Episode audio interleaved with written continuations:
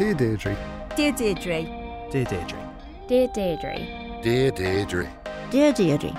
Dear Deidre. Hello, this is the Dear Deidre podcast with me, Sally Land, the Sun's resident agony aunt.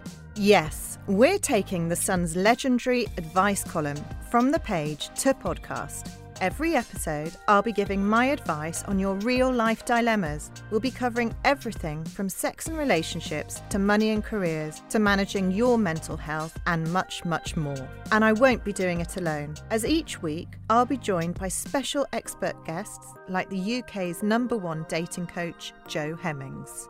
I'm going to say something quite controversial here. This guy who went out and cheated because he was resentful that she'd got pregnant, or he was angry, or he got drunk, or whatever it was, why did you tell her?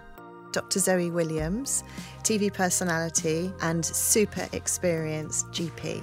Men can be quite macho, and that mm. can sometimes be a reason why they don't want to go to the Exactly. GP. The lady who gave her name to the Sun's legendary agony aunt column, Deidre Sanders.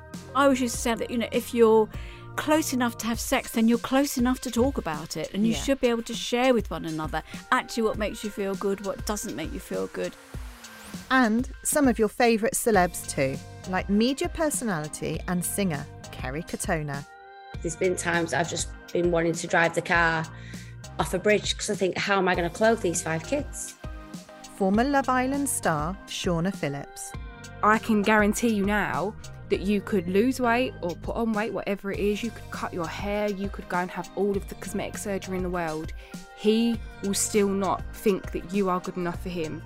the very fantastic Receipt Girls, the hosts of the super, super successful podcast. It's your girl Tolly T. Just call me Audrey. and your mamacita Milena Sanchez. Ow!